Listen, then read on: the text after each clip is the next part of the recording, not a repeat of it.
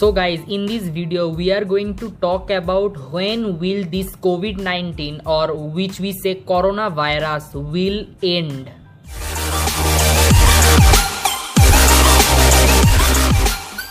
So what's up guys, welcome to my channel and I am back with my new video. Today I am going to talk about the ending of coronavirus or COVID-19.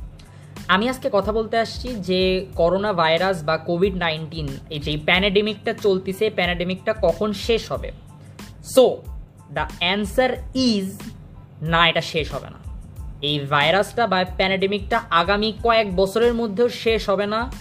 কারণ ভাইরাসকে, একটা virus যেটা পৃথিবীতে spread হয়েছে, সেটাকে মেরে ফেলে দেওয়া সারা পৃথিবী থেকে বা একদম সরাই ফেলে দেওয়া বা এরকম I mean like this is not logically possible ভাইরাসকে আমরা শেষ করে দিতে পারব না।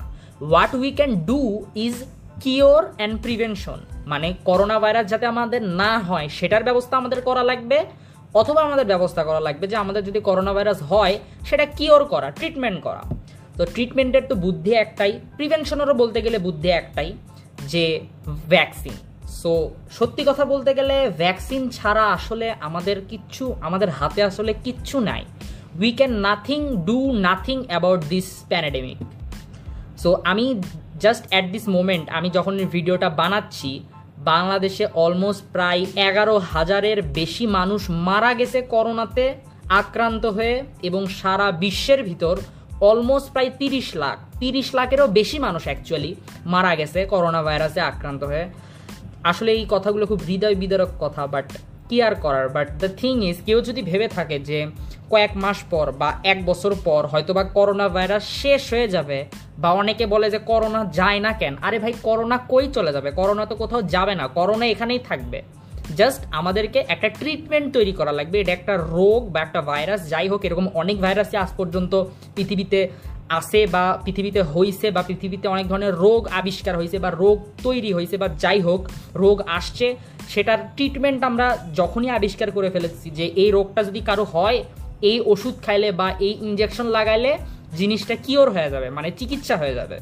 সো আমাদেরকে মূল কথা করোনার একটা চিকিৎসা আবিষ্কার করা লাগবে, সেটা ওষুধ খাই হোক ট্রিটমেন্ট করেই হোক বা ভ্যাকসিন দিয়েই হোক বাট আমি যা বুঝতেছি, ব্যক্তিগতভাবে যা বুঝতেছি যে ভ্যাকসিন ছাড়া আসলে কোনো উপায় নাই এই করোনা ভাইরাসকে প্রিভেন্ট করার বা কিওর করার so vaccine is the last and best solution এছাড়া কোনো উপায় নাই অ্যান্ড আমি জাস্ট একটা জিনিস ক্লিয়ার করতে চাচ্ছি যে আসলে মানে এই জিনিসটা অনেকে ভাবতেছে যারা এই করোনা ভাইরাসটা চলে যাবে করোনা ভাইরাস চলে যাবে না। করোনা ভাইরাস থাকবে এবং বলতে গেলে সারা জীবনও থাকতে পারে। আই মিন লাইক যতদিন দুনিয়া আছে, ততদিন করোনা ভাইরাস থাকতে পারে। জাস্ট ট্রিটমেন্টটা আবিষ্কার হয়ে যাবে।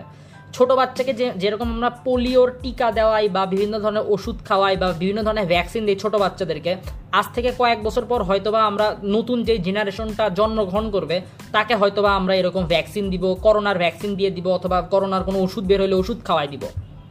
সো দ্যাটস দ্য থিং যে করোনা যাবে না, আমরা জাস্ট একটা কাজই করতে পারি যে আমরা একটু সেফ থাকতে পারি মাস্ক পরতে পারি, বাসা থেকে বাইরে না যেতে পারি এবং ভ্যাকসিন দিয়ে ফেলা উচিত।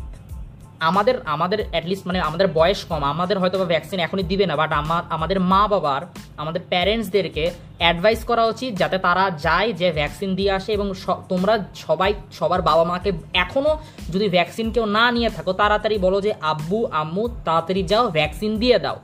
দ্যাটস ইট আমি জাস্ট এই ভিডিওতে ভিডিওতে শুধুমাত্র এই একটা কথা বলার জন্যই তোমাদের সাথে আমি লাইক ক্যামেরাটা অন করে ভাবলাম যে বলি so guys if you really like this video then gives me a, uh, give me a thumbs up leave a comment and share this video to your friends. Thank you. Bye